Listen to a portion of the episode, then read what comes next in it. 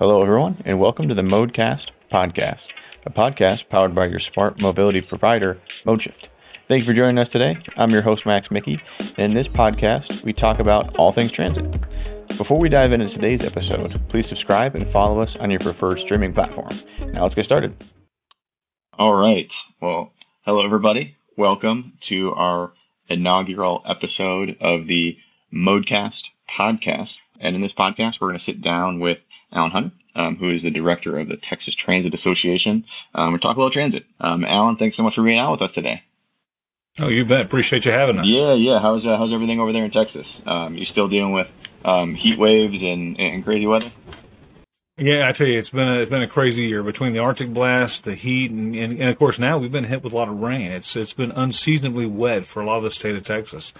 You know, it's a little different. We've had parts of the state that are flooding and you know, much more. So we're dealing with a lot more rain this year than we typically do. Typically, this is the time of year where everything turns brown and it's 100 plus. But I got to tell you, the heat's coming. It's just a little bit late getting here. Yeah, this year. For our listeners, where are you based at in Texas?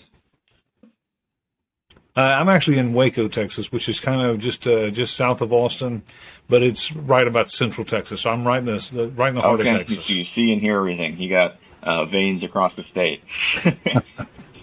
Yeah. Well, very cool. Well, again, for our listeners and folks dialing in here, if you don't mind, we'd love to hear a little bit about kind of your role with the TTA, you know, especially kind of how long you've been there. And even I think that everyone's always usually curious kind of how you got into transit. So if you don't mind kind of telling our reader or listeners that, I'm sure they'd love to hear. Sure. Well, like you said, my name is Alan Hunter. I'm the executive director here with the Texas Transit Association. We were founded in 1986. Our members consist of everything from the large metropolitan, the small urban, the rural transit agencies, as well as private and public entities all across the United States and as far north as Canada. Now, I've been the executive director. This is my second year. And, you know, it's I'm not totally new to transit. Prior to taking this role, I came from Waco Transit System, where I was the GM, and we were both a small urban system and a rural transit district. So we ran McLennan County Rural Transit District, and I did the small urban here in Waco. So I was pretty familiar with transit for about 15 years before I got into this. But like a lot of people, you know, transit wasn't my first career. You know, I started off as a director of safety and construction.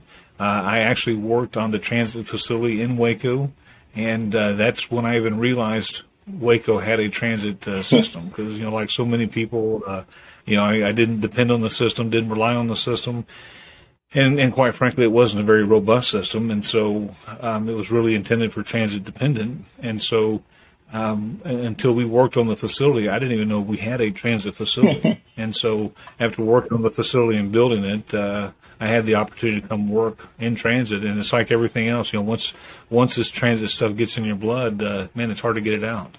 So I've been involved in transit now I was with Waco for about 15 years and now 2 years with the TTA. Yeah, I was going to say transit and kind of working in this space.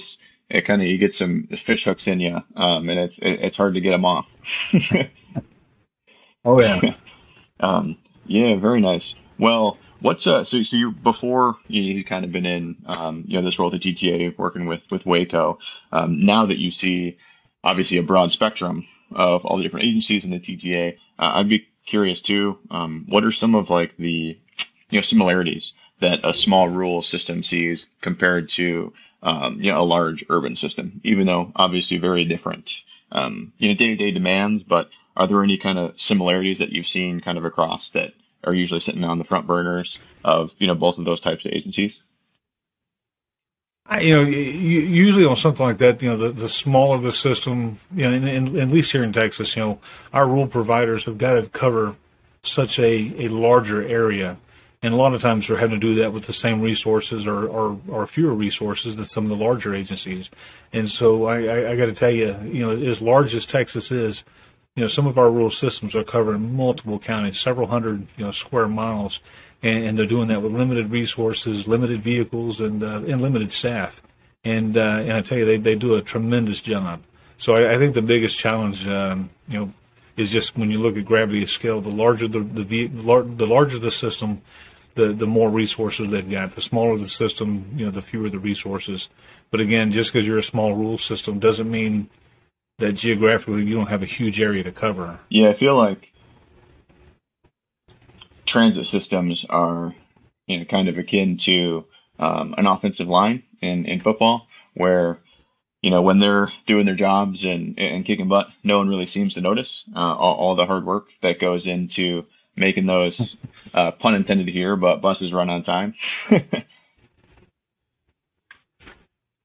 Well, the one thing I can tell you, and this has been such a challenging year for all of us, not just here in Texas, but across the entire U.S. and, well, and the world for that matter with the pandemic. But the one thing I've seen is that any time something significant happens in a community, whether it's the pandemic or the Arctic blast that we've had, anytime something significant hits a community, public transportation is there. I don't care if it's the, you know, the large metros, the small urbans, or the rurals. I mean, these agencies support their communities in so many different ways, and I've just been so impressed with all the different ways that they've been called upon to jump in there and support these communities. And again, all of them have done that through this entire pandemic. All of our agencies throughout the state of Texas have continued to provide that service day in and day out with limited resources and limited staff in some cases. Yeah, I think you know, Texas Strong or Texas Tough kind of took on some new meaning last year with everything that was happening. Again, as you mentioned, between the Arctic freeze and, you know, obviously dealing with COVID and the pandemic. But what were these agencies doing to keep their heads kind of above water? I feel like especially Texas was kind of just like a boxer in the corner of a ring, just kind of getting hit on. How'd they keep standing up? Oh yeah. Well, you know, and again, we've got so much, you know, like, you know, we've got the hurricanes, we've got the, you know, of course this year we had the Arctic blast, and of course COVID. You know, a lot of what our agencies did this year was they had to get creative, and when I talk about supporting the communities. When I said they got creative, they did. Some of them got creative in terms of creating new systems and new services. For example, a lot of schools were doing school at home, so kids had to have Wi-Fi hotspots. So a lot of our agencies would actually create Wi-Fi hotspots in neighborhoods since they had extra vehicles, since they were running reduced service, they would park buses in certain lower-income neighborhoods to provide these Wi-Fi hotspots so students could, you know, get their lessons done. You know, there were shopper services created, trips to vaccine centers. Back when the Arctic blast hit, you know, a lot of agencies were taking people to and from shelters when the roads were nearly impassable. And so again, our agencies have just been, when you talk about resiliency and just some of the creative things that our agencies have done, this has certainly been a testimony, you know, this year has been a testimony to how creative some of our agencies can get. Yeah, wow. So some of the agencies were kind of parking their buses in just certain spots so kids could use the Wi-Fi to log on and, you know, do their work. How did that work? Was it just, hey, we're going to be parked in this lot, or how did they kind of coordinate to let folks know? Because that's a pretty cool initiative to think outside the box. Well, you know, of course. Yeah, of course they work with the media. They let people know. They promote that and get the word out, and then. You know, again, with the schools, you know, the schools kind of help promote those services too in different communities. But yeah, those were very popular services. And again, this is certainly, to say this has been an interesting year is an understatement. But yeah, so many of our students have been, you know, like many across the country, have been, you know, doing their classes at home with the Zoom and the different virtual meetings, you know, campaigns. So the Wi-Fi has become very, very important this year. Oh yeah. More so than in years. Yeah, it's pretty crazy, even if you think about, you know, 10 years ago to today, and the ability to even do things like this, you know, have a video conversation and, you know, share it with, you know, our industry. It's pretty cool seeing kind of how much tech has come into the fold to be helpful. But, you know, on that note, what kind of tech is Texas has been looking at lately this year? What are agencies talking about? You know, I'd say anything that makes their systems more efficient. You know, any system, you know, as far as new tech and things like that, the big things that I'm seeing are things that will minimize or eliminate any kind of passenger contact with the operators. Things like automatic fare collection systems, mobile fare ticketing systems. Those have been the hot items. And now, of course, all your bigger systems have already had systems like that. But some of our small urbans and rurals, this is new technology for a lot of them. So the challenge is, finding systems like that they can incorporate with their current system, but at the same time not, create any barriers for any passengers. We just assume that every passenger has a cell phone or has a credit card, and that's not quite the case for all of our passengers, especially once you get into these rural areas. So, a lot of our agencies are looking at these types of systems, but, the concern is, we don't want to create any barriers for these passengers that are going to be using the system. Oh, yeah, I think that's probably been forefront of the conversations, we at ModeShift have been having. Obviously, a little shameless plug, we work on the, mobility side and contactless payments, mobile ticketing, but we often are partnering with, like these smaller urban areas, bringing in, smart cards and cash options and things like that. But it seems like those are the types of conversations that most agencies, want to have right now, is not just, okay, we don't want to just add an app, but we need to add, some almost systematic processes and technology just to make things easier for the riders, but also the drivers, keep them safe, more tools, on the back end. But that's kind of what we've been seeing as well. Well, and then the other thing, too, is anytime you add a new system to the mix is making sure that system talks to the other systems. It's I think that's one of the things that I found very frustrating back when I was managing the system, is that, you have a system that does this or a system that does that, but then the two systems, they're just apples and oranges. They just don't talk to one another. And so anytime you add another system to the mix is just, you're hopeful that it doesn't create any problems and that they'll have some synergy where they can work together. Yeah, absolutely. What's so on that, what is the number one, or it could be 1A and 1B, things that you do not miss about running a day-to-day agency, which might be fun for some listeners. We maybe poke some sore spots for others that have to do that every day. But what's something that you don't miss? Or it could just be something that you love about the new role, or newer, excuse me. Well, the thing is, it's kind of, just because I'm not dealing with it on a day-to-day basis, I know my peers are. Yeah. And, what's the old Sam Misery Loves Company? When I see somebody else, it's hard for me to sit back and relax when I know somebody else is struggling. And so in my role as the executive director, my goal is to support our agencies the best I can, and understanding what some of their challenges are.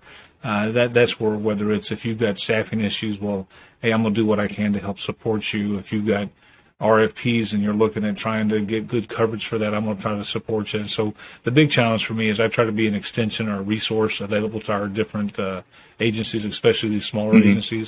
And so, I try to be the resource that maybe I didn't have when I was out there. And so, that's what I try to be. So yeah, I there's obviously some. I think the biggest thing I miss is just being involved in that day-to-day operation. Like I said, once you get into transit, you either love it or you hate it. And if you love it, you'll be in it forever.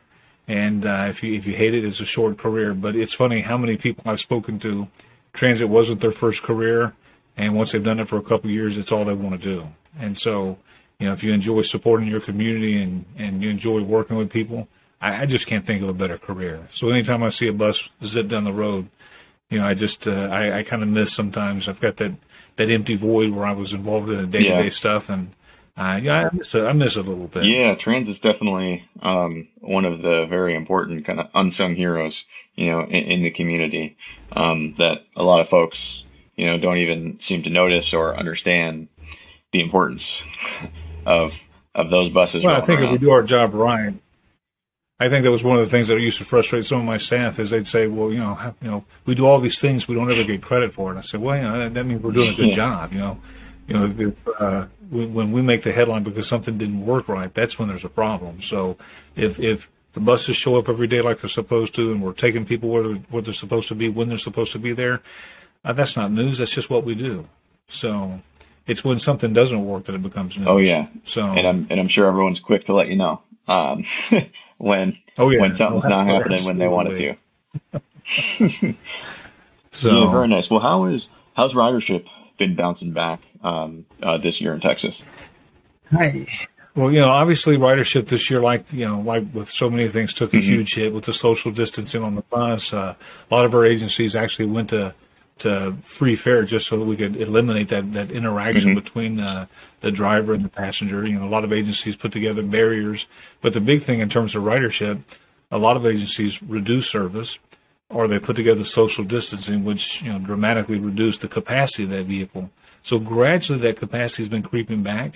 But obviously, we're still, you know, we're not where we were, you know, pre-pandemic, and we still got a ways to go. But ridership is creeping back, and so, you know, we still got a number of agencies that are still working from home. A lot of our smaller agencies are back in the office, and each month more and more are returning to work. Some are working modified schedules where it's maybe 1 or 2 days in the office this week, and then a few days home. So, but I think ultimately here in the next few months, if the trends continue the way we hope, I think here in the next few months, at least people will be working in the office like normal, hopefully, and, you know, and again, hopefully ridership will continue to improve. Yeah, in Texas. And in some places, ridership, you know, we've got a few places in Texas where ridership has made a full recovery, and then others, it's just still kind of getting there. Yeah, in Texas, you know? So we still got a ways to go. Texas is quite a, you know, a tech hub, right? There's a lot of different kind of mobility and tech centers in the state, and quite often I think a lot of those come with, you know, it might be tech jobs where, you know, folks aren't back in the office 5 days a week or may never be, and kind of adapting to new, more hybrid, you know, models and schedules. But do you think that'll play a role in some of the ridership comeback, or, you know, do you think people rely less on personal vehicles because they don't need them as frequently? I'm kind of curious on your thoughts on kind of some of the new trends in working and how that affect, you know, ridership. I mean, I think in the bigger cities, I think obviously it's certainly going to be a big impact. In the smaller cities and more rural areas, I think it'll be less of an impact.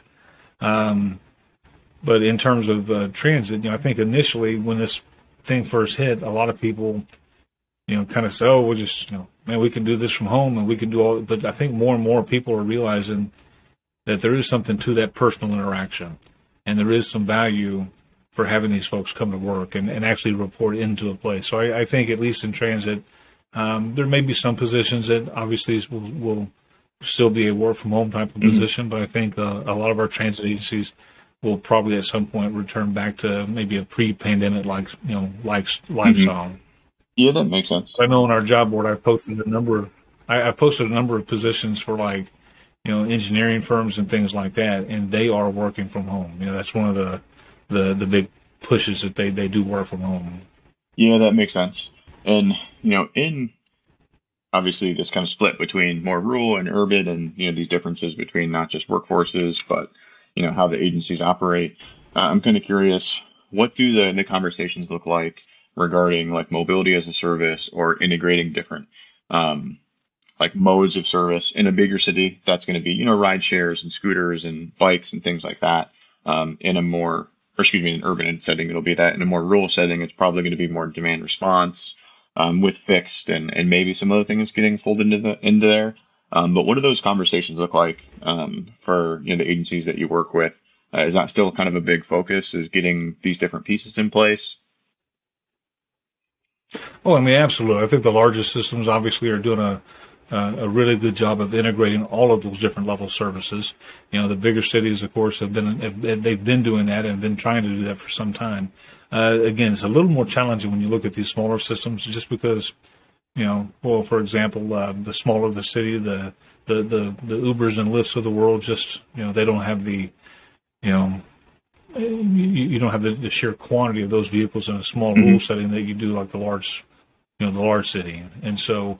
So I think, you know, like you said, the demand response is more of an issue. You know, it's more prevalent in those rural areas, obviously. Yeah, absolutely. Well, what's kind of on the docket for TTA the rest of this year? If you had, obviously you have a platform here for some folks out there that might be, you know, considering joining or learning about it. What's the rest of this year and going into next look like for the TTA? Well, you know, the big thing is we're working with SWOTA to do, you know, we're hosting a joint conference this year. We're excited to get back to in-person meetings. So this is going to be February 23rd through the 26th. And this isn't just a conference. This is going to be a conference and expo in our state rodeo. Oh, boy. And so we'll have a state rodeo. And so for the first time, we're going to allow other participants from outside the state of Texas to participate in our state rodeo. So it's going to be a state rodeo for our Texas participants, but it's also going to be kind of a larger rodeo. Since APTA's not having their big rodeo this year, we're going to allow other state agencies from across the U.S. to participate if they choose, and we've already been approached by a number of people.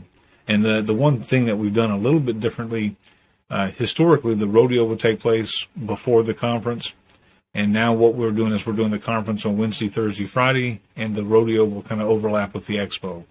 So the expo is going to have a lot of attendance and a lot of exposure between rodeo participants and conference attendance. So that's the big thing on the forefront, and we're really excited about it. We've gotten a lot of, it's going to be in Austin, Texas, so it's right here in our state's capital. Capital Metro is the host agency, and we're really looking forward to a good show. So that, and then just in terms of membership, like I said, one of the things for me is when we bring in a new member, I'm not just an executive director that collects your dues. I work for you. So when we bring in a new member, whether that's a transit system or an associate member, the big goal for me is I work with you to support you any way we can. Yeah, very nice. And I'd say that's something that we can take to heart as new members and getting involved this year. It's been wonderful to kind of be welcomed into the TTA and get involved. So we've been excited to be here and excited about this, larger conference that we have coming up. But Alan, I'll let you get back to the rest of your day. It's been wonderful to chat. Appreciate you having on. So for everyone out there, we hope you enjoyed the episode today. So again, thanks so much for listening. Hope you're having a great day. Hopefully you learned some cool things about the TTA. Alan, again, thank you so much for the time. Thanks, everybody. All right. Hey, yep. Thank you, Max. Bye. Take care. If you enjoyed this episode, please be sure to subscribe so you're notified when a new episode is posted. We would love if you rate and review this podcast and share it with colleagues and friends in the industry. Thanks so much for listening, and I hope you're leaving with some great takeaways. I am your host, Maxwell Mickey, and until next time.